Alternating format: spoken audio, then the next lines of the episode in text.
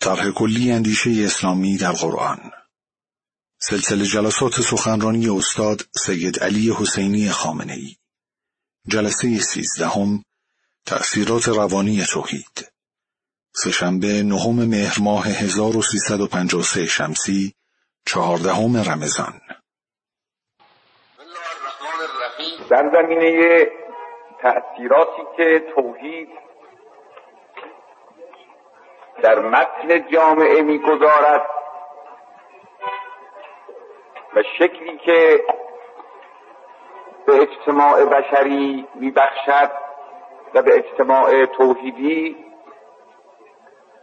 بحثهایی انجام گرفت و البته بحثهای دیگری هم در این زمینه هست که به جهات گوناگونی از ادامه اون بحث ها صرف نظر شد. و مهمترین این جهات اینه که مثلا در زمینه تأثیر توحید و بینش توحیدی در امور مالی جامعه توحیدی که یکی از مواد مهم قطع نامه توحیدی است. در این زمینه البته بحث خیلی فراوان باید بشه. اما استنتاج این مطلب از آیات قرآن کاری است یه قدری دقیق و ظریف و باب بحث ها و جلسات عمومی نیست. اگرچه که در قرآن با تعبیر و آتوهم من مال الله الذی آتاکم از مال خدا مالی که خدا به شما داده و مال خداست بدهید یعنی به مستمندان و به موارد نیاز و حاجت که بینش توحید رو در زمینه مال دنیا نشان میده. اینا هست. الا اینکه از مجموع آیاتی که در زمینه مال هست با توجه به بینش توحیدی بخواهیم استنتاج و استفاده بکنیم کاریست با به محیط های علمی تر و ظریف دقیق چندون در خور این نیست که ما بخواهیم در این صفحه های پولیکوپی بنویسیم و دست آقایون بدیم و اینجا در ظرف یه ساعت مثلا دربارش بحث کنیم. اونها رو صرف نظر کرد.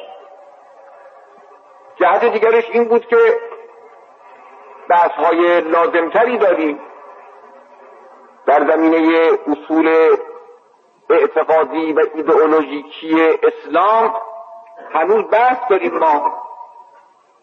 و لازمه که تا آخر ماه رمضان اگر عمری و فرصتی بود این بحث ها رو به پایان برسونیم لاقل به جایی برسونیم. و پیداست که اگر بخوایم با این ترتیب پیش میریم بریم و همه فصول و مسائل رو بحث کنیم نمی‌رسیم تا اون جایی که مورد نظر هست که برسیم. این هم دو جهت. مجموعا اینها بود جهات این که از ادامه اون تأثیرات اجتماعی توحید ادامه بحث در زمینه صرف نظر. امروز اگرچه بحث ما درباره توحیده اما بحثی است که تناسبی دارد با مباحث اول ما که در زمینه ایمان و تأثیرات ایمان و نویدهایی که به مؤمنین داده شده است اونجا ما بحث کردیم. ایمان که در اونجا گفتیم یعنی همون حالت باور عملزا. باور عملزا و تعهد آور. و البته گفتیم که باید از روی آگاهی باشه پورپورانه نباشه مجرد و لخت و دور از عمل صالح نباشه. اینا بحثایی بوده که قبلا کردیم عقیده به توحید یک ایمانه. ایمانی است آگاهانه برای یک موحد آگاه. ایمانی است عملزا و تعهد آفرین. تعهدی که توحید بر روی دوش موحد می‌گذارد بزرگترین تعهدها سنگینترین تعهدها مؤثرترین تعهدها در میان عقاید اسلامی و دینی محسوب میشه. تعهد توحید از طرف موحد در حقیقت خلاصه می شود در تعهد سازندگی یک دنیای توحیدی. تعهد توحید از نظر موحد و برای موحد. عبارت است از تعهد زدودن تمام آثار شرک. یا تعهدات توحیده و من یه نکته ای رو اینجا تذکر بدم به دوستان و برادرانی که مختصری با زبان عربی آشنا هستند کلمه توحید از باب تفعیله. توحید رو از هر طلبه شما بپرسید که یعنی چه معنای لغویش چیه خواهد گفت یکی کردن. توحید از وحدت دیگه.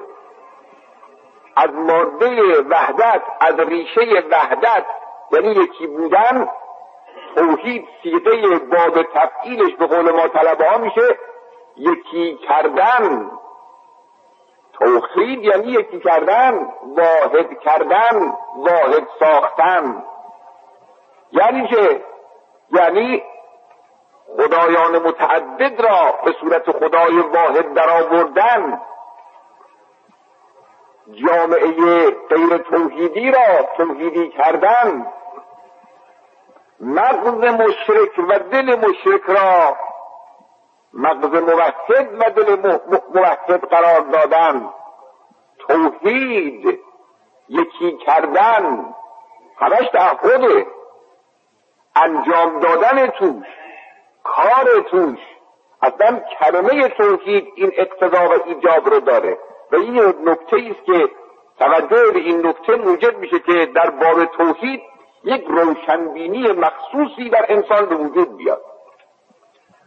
خب پس ایمانی با این بزرگی و عظمت و تعهدی با این سنگینی و قاطعیت و تعیین کنندگی به طوری که هر یک از عقاید دیگر اسلامی رو یا مذهبی رو یا هر یک از عقاید غیر اسلامی اجتماعی رو شما در نظر بگیرید تعهدش به این سنگینی و به این عظمت نیست. برداشتن فقر از جامعه مثلا یه تعهدی یا تعدیل ثروت در هر جامعه ای یه تعهدی است که ممکنه یک مکتبی این تعهد رو کرده باشه. برداشتن جنگ یه تعهدی است که ممکنه یک مکتبی این تعهد رو بر دوش خود گذاشته باشه و یک مردمی با گروش به اون مکتب گرویدن به اون مکتب این تعهد را به خودشون منتقل کرده باشند اینا درست. اما توحید با معنای صحیحش با معنای اسلامیش نه به معنای خرافی و تنبل معابانهش با معنای درست و صحیحش اگر توحید رو ما در نظر بگیریم خدا رو یکی کردن حکومت الهی جامعه الهی قانون الهی نظام الهی به وجود آوردن مشتمل در تمام این تعهداتی است که من ذکر کردم که ممکنه فلان مکتب و فلان مکتب داشته باشم. و علاوه بر اونها تعهدات دیگر. ببینید که خیلی تعهد توحید سنگینه. خب پس این یک ایمانی است آگاهانه است همراه با تعهد است تعهدش از تعهد همه مبانی اعتقادی مذهبی و غیر مذهبی سنگینتر است و قاطعتر و جامعتر و شاملتر. این توحیده. اگر ایمان توحیدی به این معناست و یک ایمان صحیح واقعی است جا داره که ما بررسی کنیم ببینیم تأثیر این ایمان تأثیر این عقیده عملزا در روان معتقد چه خواهد بود و چه باید باشد. این یه مسئله مستقلی ببینیم که کسی که معتقد به توحید شد اون کسی که معتقد شد خدا یک هست در همه زوایا و گوشه و کنارها و منطقه های گوناگون زندگی بشر همچنانی که خدا یک هست در همه زوایای عالم تکوین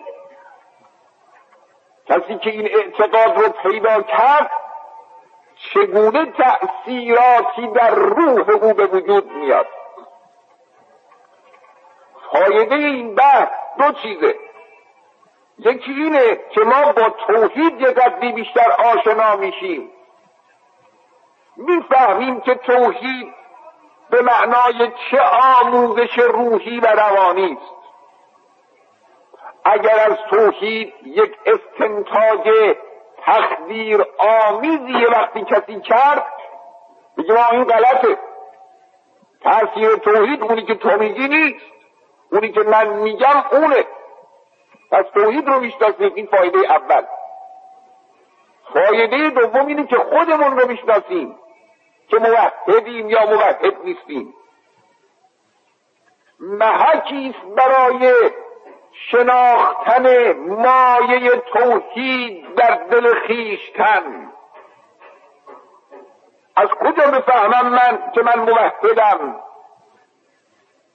از کجا بدانم من که این ایمان در روح من در اعماق وجود من تأثیر و نفوذ وقتی دانستم که تأثیر روانی توحید چگونه چیزیه وقتی فهمیدم این دارو چه تأثیرات قطعی در وجود می‌گذاره اون وقت می‌فهمم که وقتی نگاه کردم ببینم این تأثیرات هست یا نیست می‌فهمم که این دارو رو درست خوردم یا عوضی خوردم. درستش رو به من دادن یه تقلبیش به من دادن.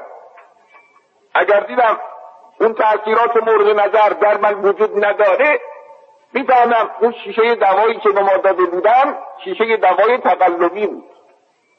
درستش نبود. اگه درستش بود تأثیرات دیگری باید میگذاشت.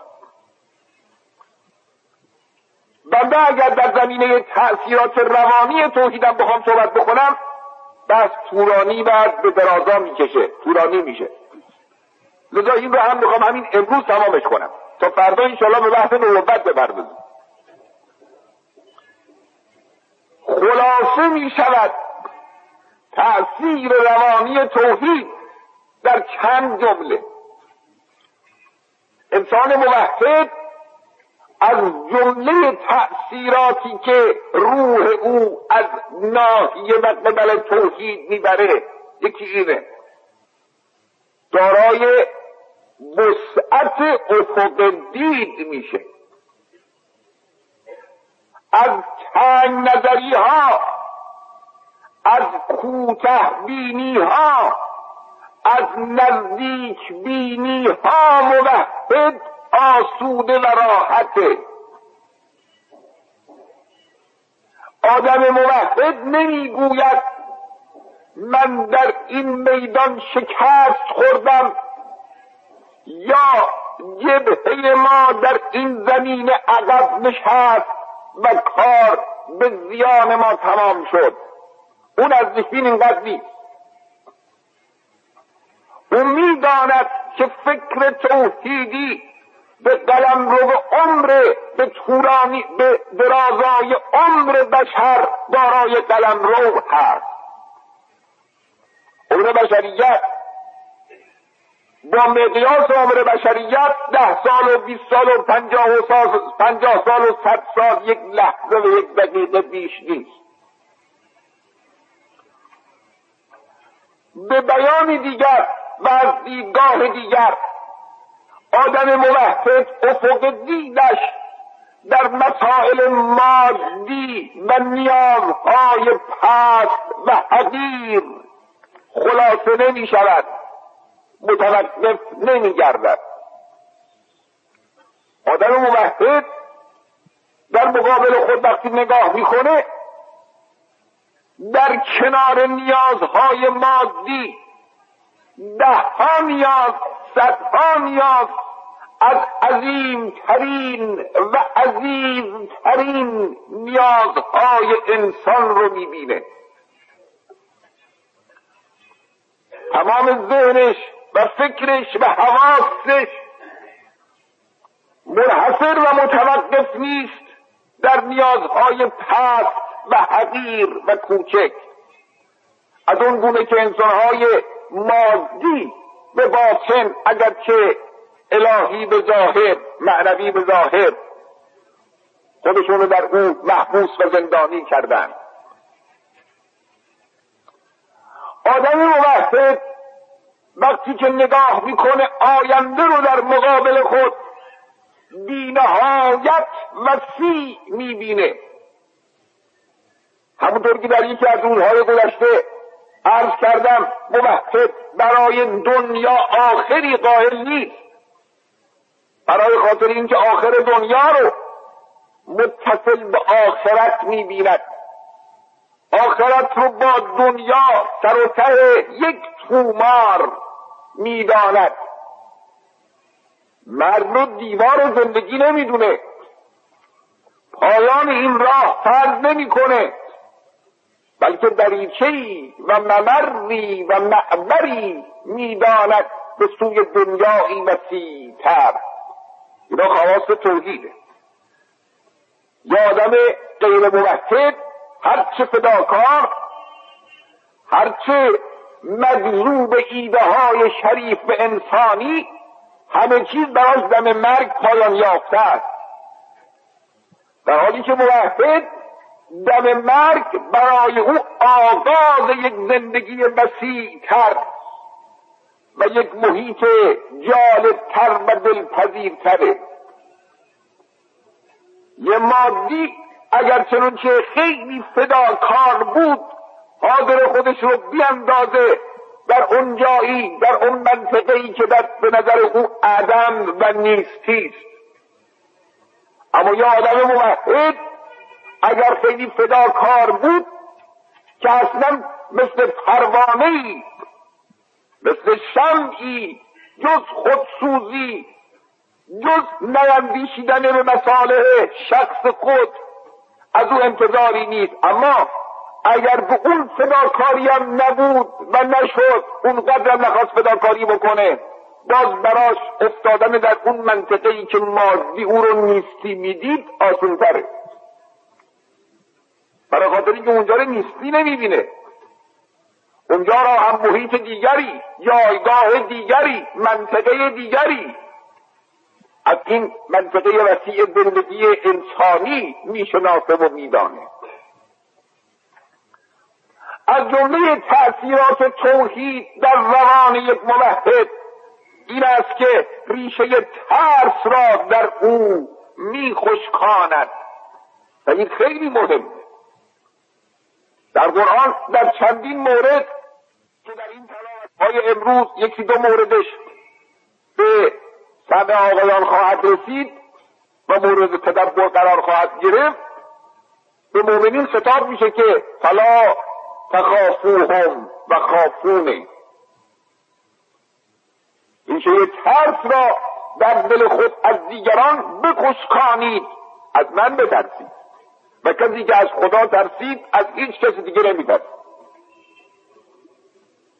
کسی که موحد بود کسی که اعتقاد به قدرت پروردگار داشت ترس در او از بین میره. و من دو وقتی نگاه می‌کنم تحمل می‌کنم محاسبه می‌کنم ببینم ترس هست بیم و حراس هست که دنیا را و آخرت را از دارندگانش سلب می‌کند.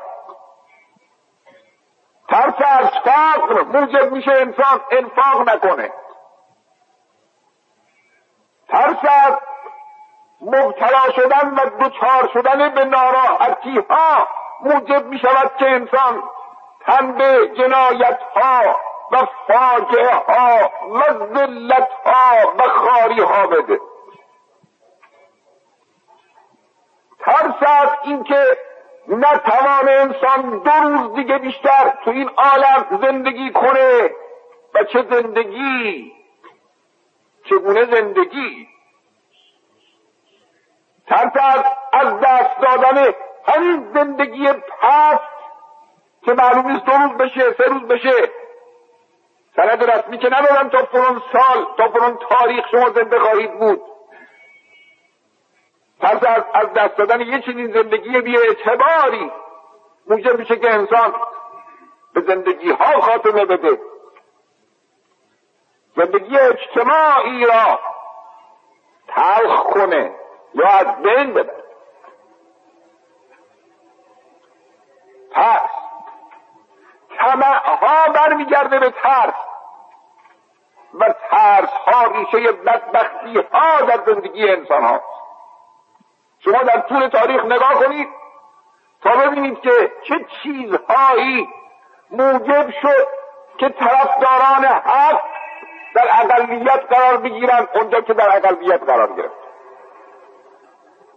چه چیزهایی موجب شد که مردمی که حق رو شناخته بودند دنبال حق نروند اونجا که مردم حق شناسی دنبال حق نرفتند. چه چیزهایی موجب شد که مردمی دست به جنایات بزرگی بیالایند اونجایی که می‌بینید مردمی دست به جنایاتی آلودند غالبا وقتی که پیگیری و تحقیق و مطالعه می‌کنه آدم می‌بینه منشأ این همه ترس. ترس. بعد از آنی که مسیر جامعه اسلامی اون که می‌دانید همه. به انحراف به انحطاط دچار شد. چه چیزی موجب شد که مسلمان ها نتوانند به اسلام واقعی به سوقات و ارمغانی که خدا برای اونها به رایگان داده بود و رسونده بود. دست دوم رایگان گرفته بودن. فداکاری ها اول بود. این سوقاتی که رایگان در اختیار آنها قرار گرفته بود چه چیز موجب شد که اینها نتوانند او رو برای خودشون نگه بدارند؟ جز ترس کی معاویه رو نمیشناخت. از مردمانی که اطراف امیرالمؤمنین بودند و در چیز دست تعلیمات و آموزش ها و سخنان آن بزرگوار. کی در حجاز کی نمیشناخت. معاویت بن ابی سفیان را.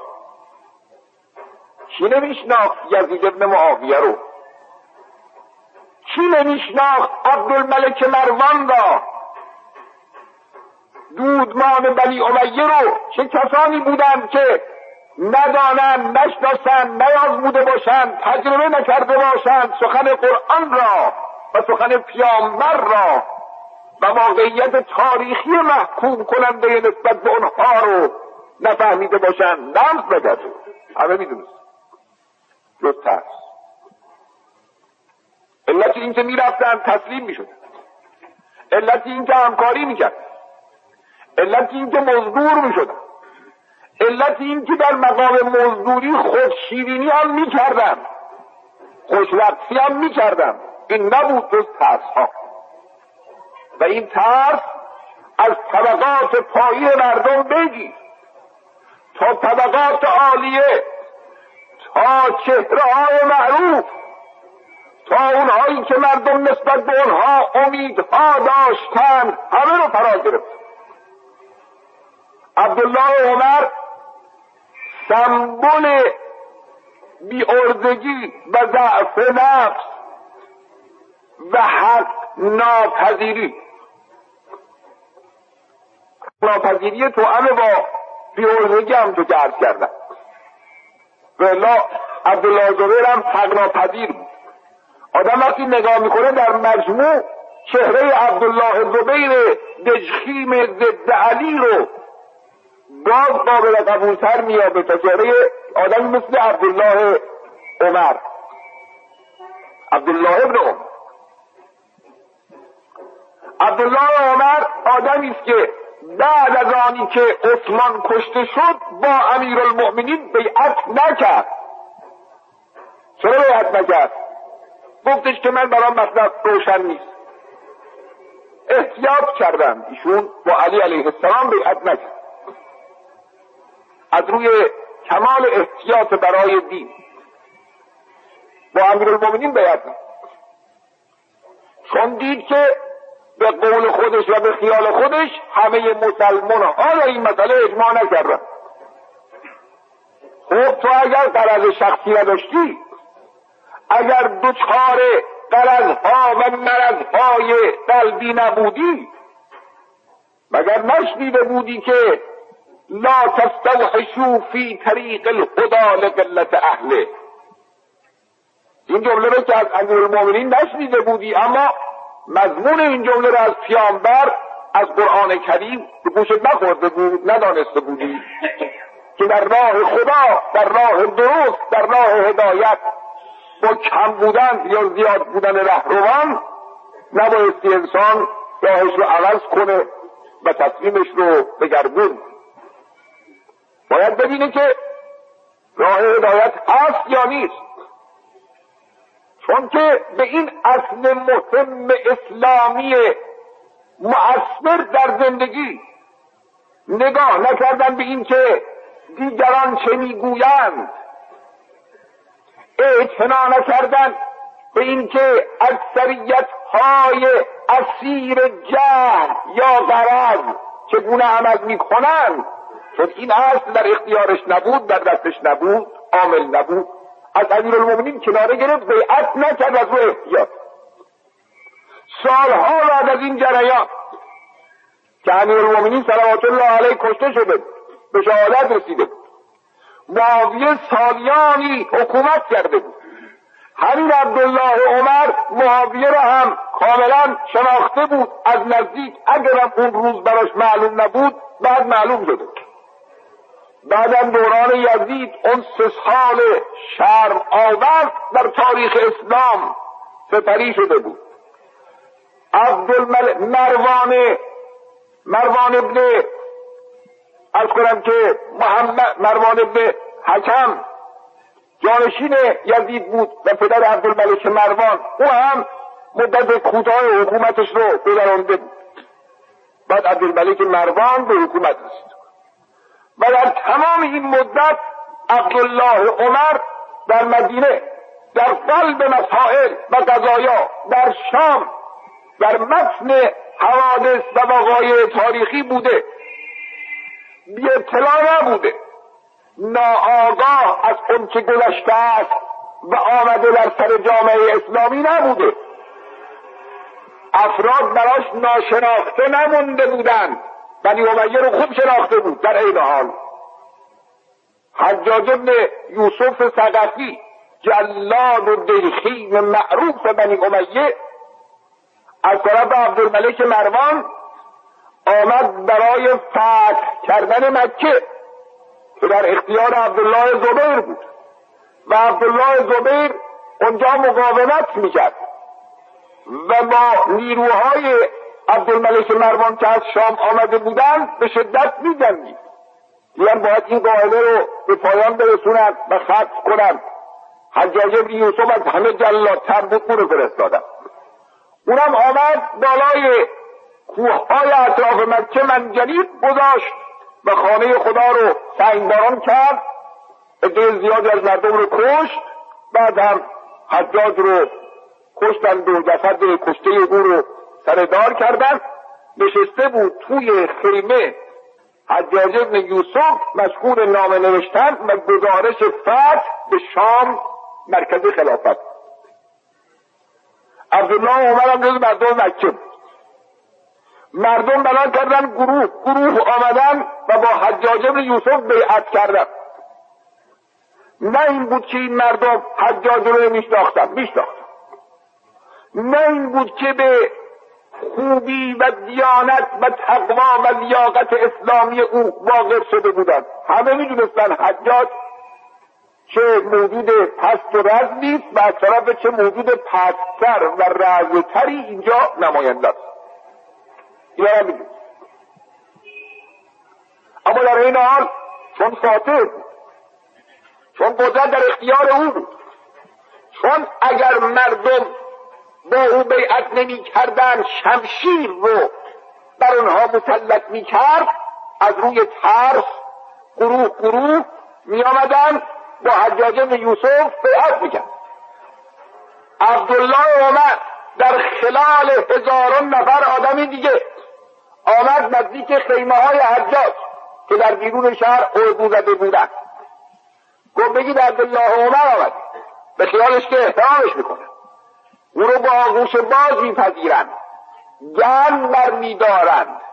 نمی‌دونست که قدرت طبعش بی و بی چشم رویست خیال می‌کرد که چون یه روزگاری با معاویه کمک کرده و به خاندان پیغمبر کمکی نرسونده حالا قدرش رو می‌دونن. نمی‌دونست که اینها نمک می‌خورند و نمکدان میشکنند. آمد گفت عبدالله عمرم. به حجاج گفتن عبدالله عمره. گفت بگید بیاد تو. آمد تو. حجاج براش تکون نکن احترام نکرد. از رو کاغذ سرشان بلند نکرد که نگاه کنه و باش خوش آمدی بکنه گفت امیر دست تو بده باید بیعت کنم. کی میگه عبدالله عمر؟ به کی؟ به حجاج.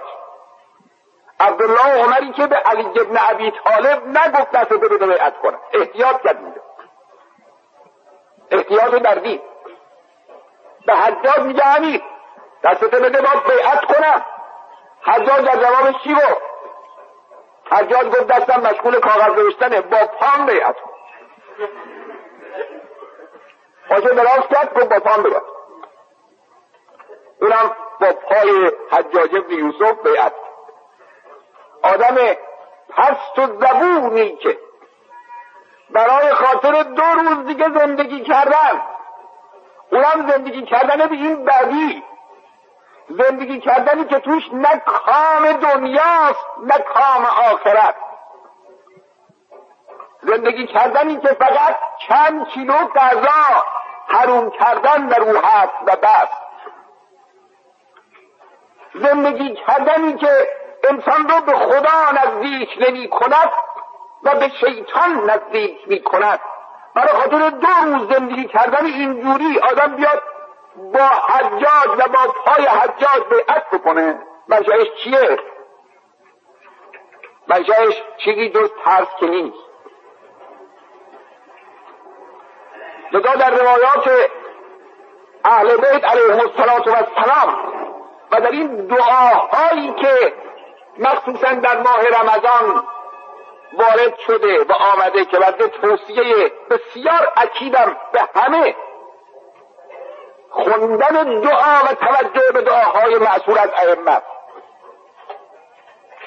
در این دعاها این مطالب خیلی مطالب روانی اون که مربوط به روح انسانه. خیلی مورد توجه و دقت و تکیه خاص قرار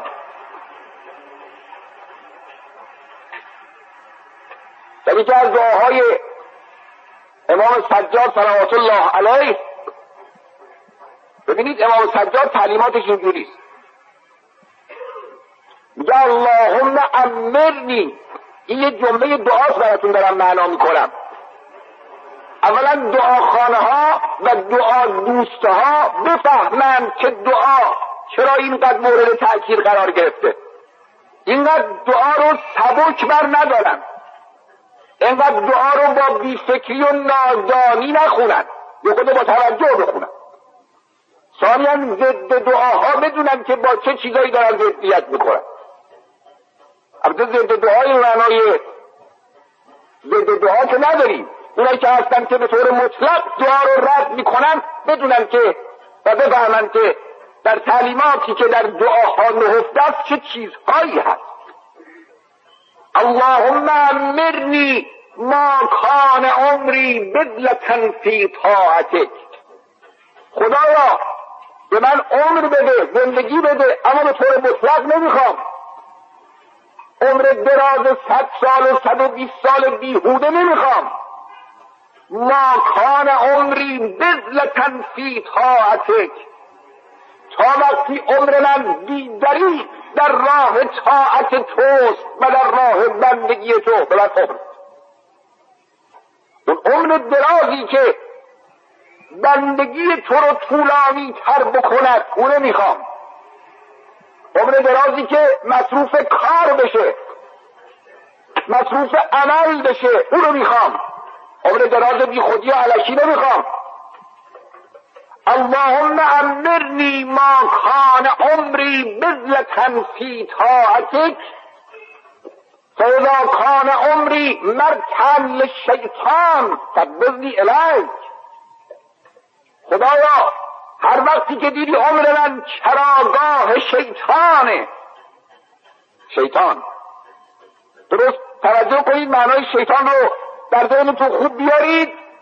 اون معنایی که برای شیطان ما گفتیم و قرآن ناطقه نیروهای شرافرین هر آن کسی که انسان و انسانیت رو به راه خطا به راه گناه به راه فساد میکشانه. شیطان یعنی او. هرگاه دیدی عمر من چراگاه شیطان هاست. دیدی وسیله ایست برای اینکه شیطان ها از من استفاده کنند.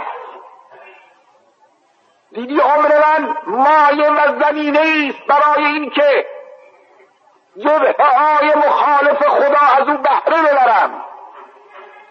از من به عنوان تبلیغات استفاده کنم از من به عنوان حرب و آلت فعل استفاده کنم از جهل من استفاده کنم از غرور من استفاده کنم از تکبر من استفاده کنم وقتی دی من یه وسیله ای شدم برای کامیابی بدها برای ناکام ناکامی نیکان و خوبها. هر وقتی دی من عملا بدون این که خود بدانم هم حتی بنده شیطان شدم مرتع شیطان شدم تدبزنی الیک منو به سوی خودت ببر. من عمر نمی‌خوام. این دعاست. شما رو به خدای انسانی که این سخن رو با روح میگه. این سخن رو راست میگه. این سخن رو از روی توجه به معنا میگه چه حالتی در زندگی پیدا می‌کنه. یه دعاست به ما اینجور میآموزند. ائمه خدا علیهم السلام اون زندگی هایی که وسیله است برای اینکه دشمنان خدا کام بگیرند مرگ از اون زندگی ها خیلی بهتره. خب چرا از مرگ بترسی؟ بدبخت. عبدالله عمر. چرا؟ خب بذار زنده نمونی. حجاج با تو چه می‌کرد؟ حجاج به زندگی تو که نمی‌دونستی ده دقیقه بعد از اون زنده هستی بعد از اون بیعت نمگین. یا ده سال زنده ای و اگر زنده ای چگونه زنده ای به اون زندگی بذار حجاج پایان بده. بذار پایان بده. عبدالله عباس رو ندیدی با چه سلاکتی از دنیا رفت؟ عبدالله عباسی که علی رو یک جا تنها گذاشت حسن رو یک جا تنها گذاشت حسین رو یک جا تنها گذاشت تا سرنوشت او ای عبدالله عبدالله عمر. تن می‌گرفت. عبدالله عباس آخر اون خیلی آقا زندگی نکرد دلش پر از خون بود. پسرش رو که علی ابن عبدالله عباس باشه ولی خودش نشونده بود به او در دل میشه یک گاوی رو ظاهرا گوساله ای رو کشتن جگرش مریض بود چجوری بود که کفاره بود. به پسرش نشون داد گفت ببین جگر پدر تو از این جگر این گوسفند یا گاو این گوساله که کشتیم که کفاره تره. پدر من در آمده تو این زندگی چه شد اون بگر در همون شهر مکی که پناهگاه عبدالله عباس خشم امیر المؤمنین. جایگاه آسایش او در مقابل مسئولیتی که امیر المؤمنین به او محول می‌کرد محسوب می‌شد همون شهر مکه شده بود جهنم عبدالله عباس. من میگم عبدالله عباس توحید درستی نداره. عبدالله عمر توحید درستی نداره. اگر موحد بودند موحد چون در چه در پای ریزی زرش؟ چه شمشیر هندی نهی و سرش. امید و حراسش نباشد ز کس. همین است معنای توحید راست. راست مهمترین تأثیر روانی توحید در روی یک انسان اینه که در راه خدا در راه تکلیف در راه آنچه که هدف وجود خود تشخیص می‌دهد از دشمنان این راه نهراست نمیگم ضعف اعصاب نداشته باشه گاهی دلشم استرابی پیدا نکنه. نه ترس فعال نداشته باشه. بیم فعال نداشته باشه. ترس و بیمی که او را از پیمودن راه خدا باز بدارد در وجود او نباشه. این ترس ها این بیم ها این حراس هایی که جلوگیر فضیلت هاست زمینه بسیار خوب رشد نامردمی هاست رشد جنایت ها و فاجعه هاست. این ترس ها و ها رو به کنار بیان حالا در صورت این فصلی که ما امروز از قرآن کریم انتخاب کردیم برای اینکه بخونیم برای شما این دو قسمت یکی از سوره آل امران همونطور که عرض کردیم اول اون رو تلاوت می‌کنیم بعد یه چند آیه از سوره رعد. اون کسانی که قرآن دستون هست باز کنن این قسمتی که گفتم پیدا کنن آیه هم که قرآن ندارن توجه کنن دقت کنن این مطلب رو میترسم فراموش کنم آقایون امشب به مناسبت این که شب نیمه ماه رمضانه و ولادت امام مصطفی صلوات الله علیه ما در این مسجد در همین مسجد نیمه ساز یه مراسمی داریم. یعنی یه جشنی در حقیقت تشکیل دادیم. یه جشن معمولی. توجه و پاسان هم البته مجلس جشنی اینجا بود امسال هم هست. سعی کردیم که از ساعت هفت تا نه. البته هفت شروع جلسه اما ممکنه نه بشه نه مثلا. از طرف آخرش یک چیز قطعی نداشت. برای یه برنامه جوانی یه برنامه تازه رقیقی. در گرفتیم که اینجا اجرا بشه پیاده بشه. یه قرآنی خونده بشه یه شعری خونده بشه یه سخنرانی کوتاهی بشه با جلسه خیلی دوستانه ممکنه باشه. آقایون هر کدوم وقت داشتن می‌تونن تشریف بیارن. من فراموش کردم دیروز بگم و امروز هم تصدم یادم بره حالا گفت. سوره آل عمران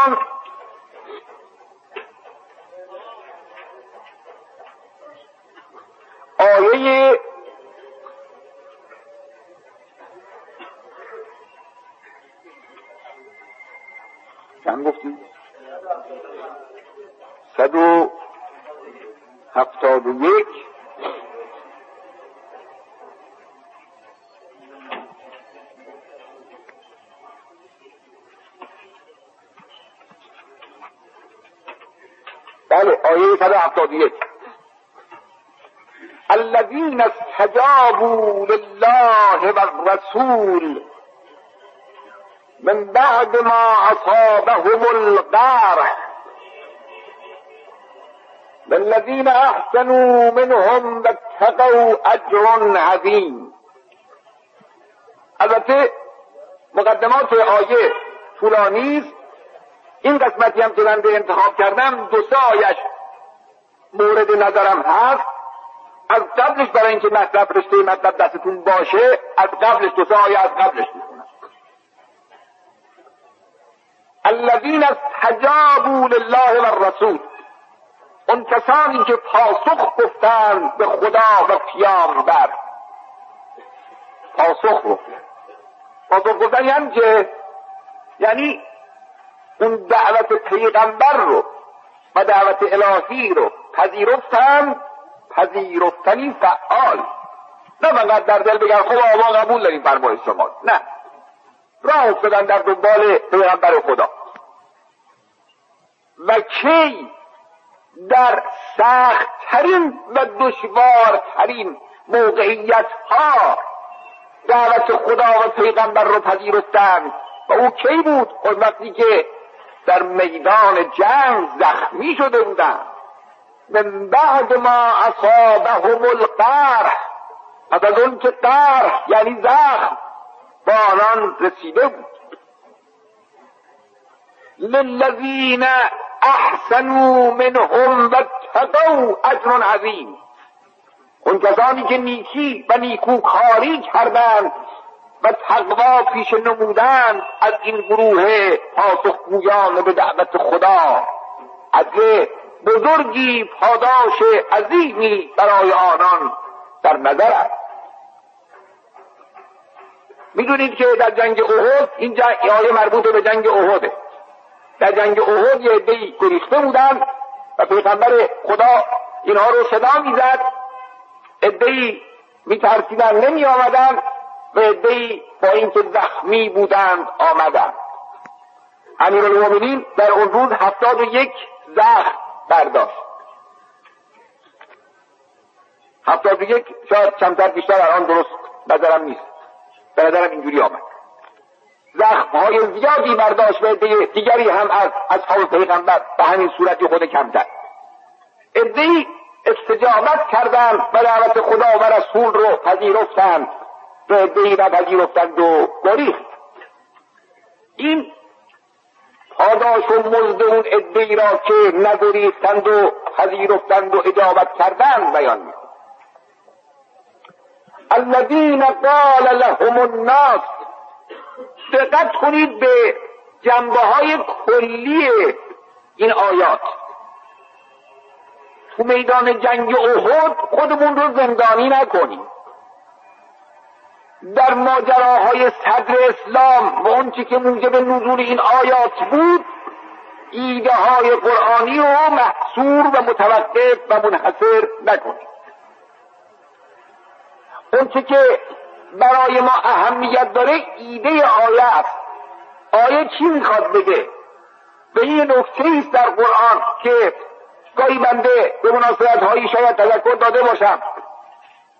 گاهی در ضمن یک داستان با بیان یک جمله که مربوط به اون داستان هست یک اصل کلی اسلامی بیان میشه. به این توجه مثلا در داستان حضرت نوح اونجایی که نوح پیغمبر سوار کشتی شده اهل عیال خودشم سوار کرده گرویدگان و مؤمنین و همجبهگان رو هم سوار کرده ما بقیه خلایق.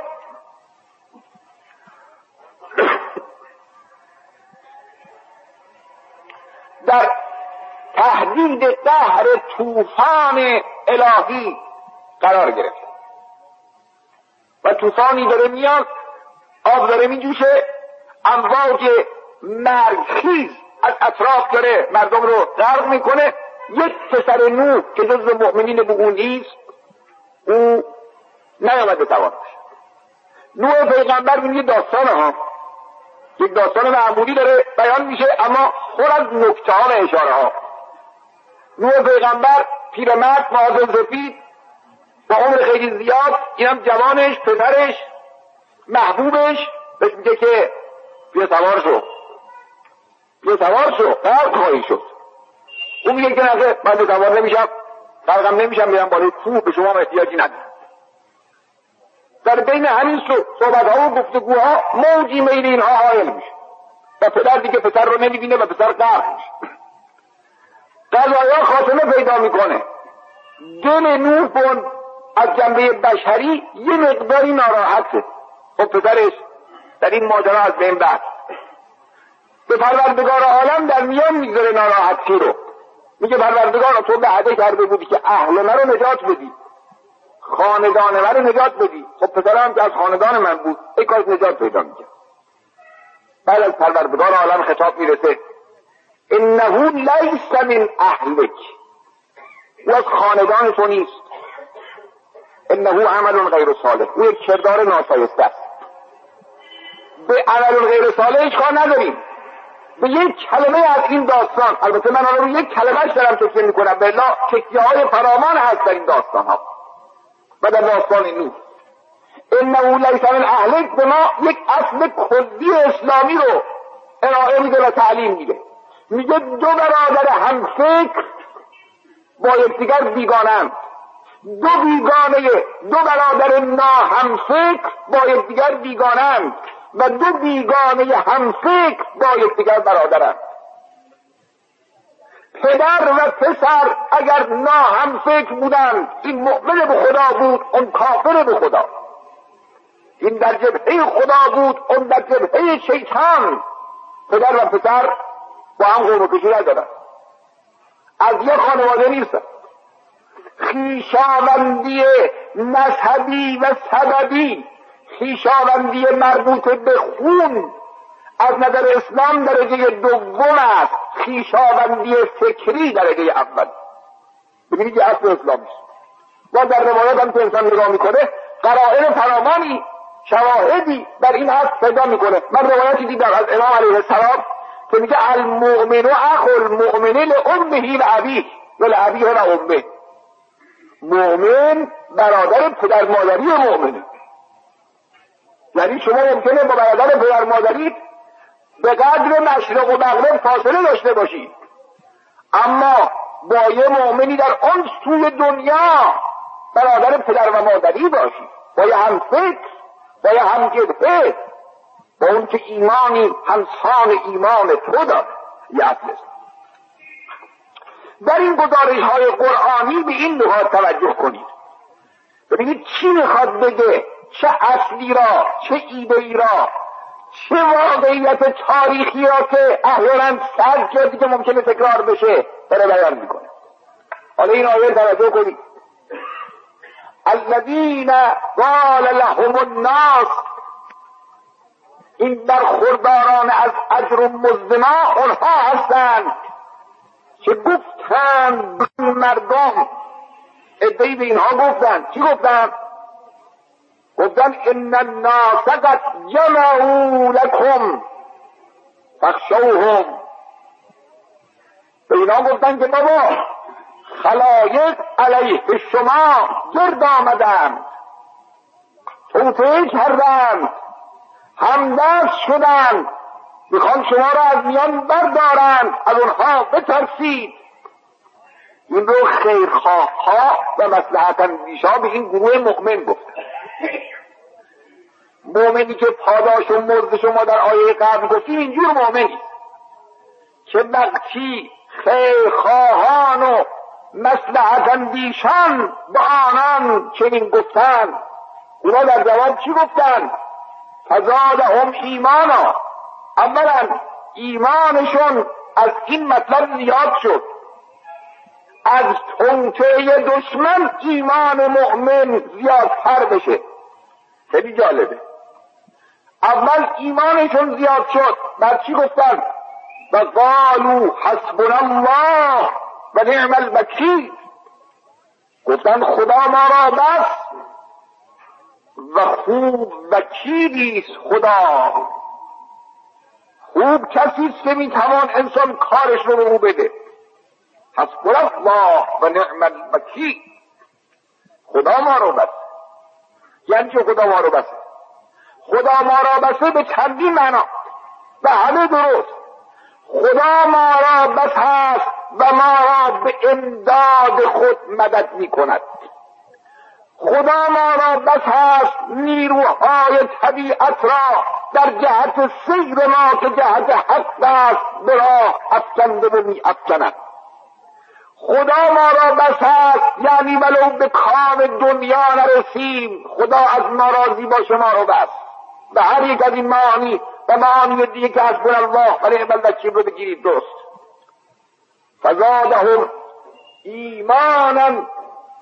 وقتی به اونها گفته شد که فخشوهم از مردم بترسید از دشمنان بترسید ایمانشون زیاد شد و قالو و گفتند حسبنا الله و نعم الوکیل خدا ما را بس و أو نیکوترین وکیل و تکیهگاه هست. فانقلبوا بنعمت من الله و فضل لم یمسسهم سو پس بار گشتند با نعمتی از طرف خدا و فضل افزونی.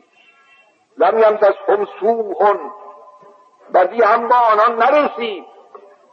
و تبعو رضوان الله خوشنودی خدا را پیگیری کردند. والله ذو فضل عظیم و خدا دارای فضل بزرگی همین آدم ها اولا که جایگاهشون نعمت خدا شد. بدی و ناراحتی و گزند هم به اینا نرسید. و خوشحال و مسرور شدن. چجوری خوشحال و مسرور شدن؟ قرآن نمیگه کار شدن اینا. فرقی نمی‌کنه هر طور شده باشن. یا در اون میدان جنگ شهید شده باشن.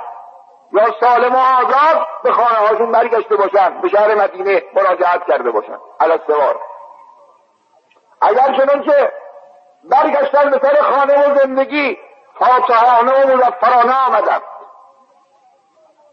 ناراحتی هم به اونها نرسیده چون زخم میدان جنگ در محیط گرم خانواده و با خوشنودی از زفر و پیروزی زود خوب میشه.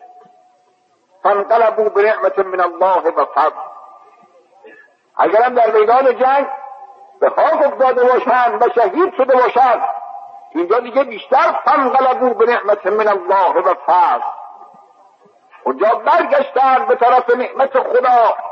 نعمت بی زوال فضل بی پایان فضلی که هیچ گونه بدی در اون نیست. راحتی که هیچ شاعبه ناراحتی و گزن در اون فانقلبوا بنعمت من الله و فضل لم یمسسهم سو هیچ بدی به اینها نرسید. انما ذالکم الشیطان یخبف اولیاءه. این آیه رو یادتون باشه. در خاطر بسپرید. زیاد بخونید و یاد بگیرید. انما ذالکم الشیطان یخبف اولیاءه. جز این نیست که این گویندگان شیطان هستند. شیطانی که میترسانه دوستان خود را. میگه آقا براتون توطعه چیدن؟ براتون دستیسه چیدن؟ دشمنها لشکر گر آوردن. منافقین با کفار قریش همدست شدن. منافق شمشیری زیر آباش بسته. براز تو رو بزنه براز تو رو بکشه براز چنین نشانان بکنه اونی که داره میترسونه اون شیطان. انما ذالکم شیطان ترساننده تو از دشمن خدا شیطانه. و شیطان میترسانه. اما تو را؟ آیا تو از گفته شیطان به ترس میری؟ ترسیده میشی؟ بسته اینه که تو کی باشی. او دوستان خود را موفق می شود که به ترساند تو اگر دوست او بودی میترسی. اگر دوست او نبودی نمیترسی. ببینید چقدر آیه کوتاه و ضمنا پرمغز و پرمعناست. انما ذالکم الشیطان همانا این شیطان است که یخفف اولیاءه که میترساند دوستانش را فلا تخافوها وقت گذشته می‌خوام چون چون ترجمه فلا تخافوهم پس مترسید از آنان و خافون بترسید از من. فرمان من رو مراعات کنید. از عذاب و نقمت من بترسید. ان کنتم مؤمنین. اگر شما مؤمن هستید ولا يحزنك الذين يسارعون في الكفر إنهم لن يضر الله شيئا. محنون و غمگین نکند تو را ای پیامبر اون کسانی که در وادی کفر سرعت میگیرند و پیش میروند. إنهم لن یضر الله شیئا اونها به خدا زیانی نمیزنند. یرید الله الا یجعل لهم حظا فی الآخرة ولهم عذاب علیم برای آنان است عذاب بزرگی. خدا می‌خواهد اونها در قیامت حظ بهره نداشته باشند. البته دیگه فکر می‌کنم آیات بعدی مورد نظر ما نباشه. همین دو آیه بود که مسئله خوف از خدا و شیطان داره سلسله جلسات طرح کلی اندیشه اسلامی در قرآن. مشهد مقدس مسجد امام حسن مشتبه علیه السلام. صحبا.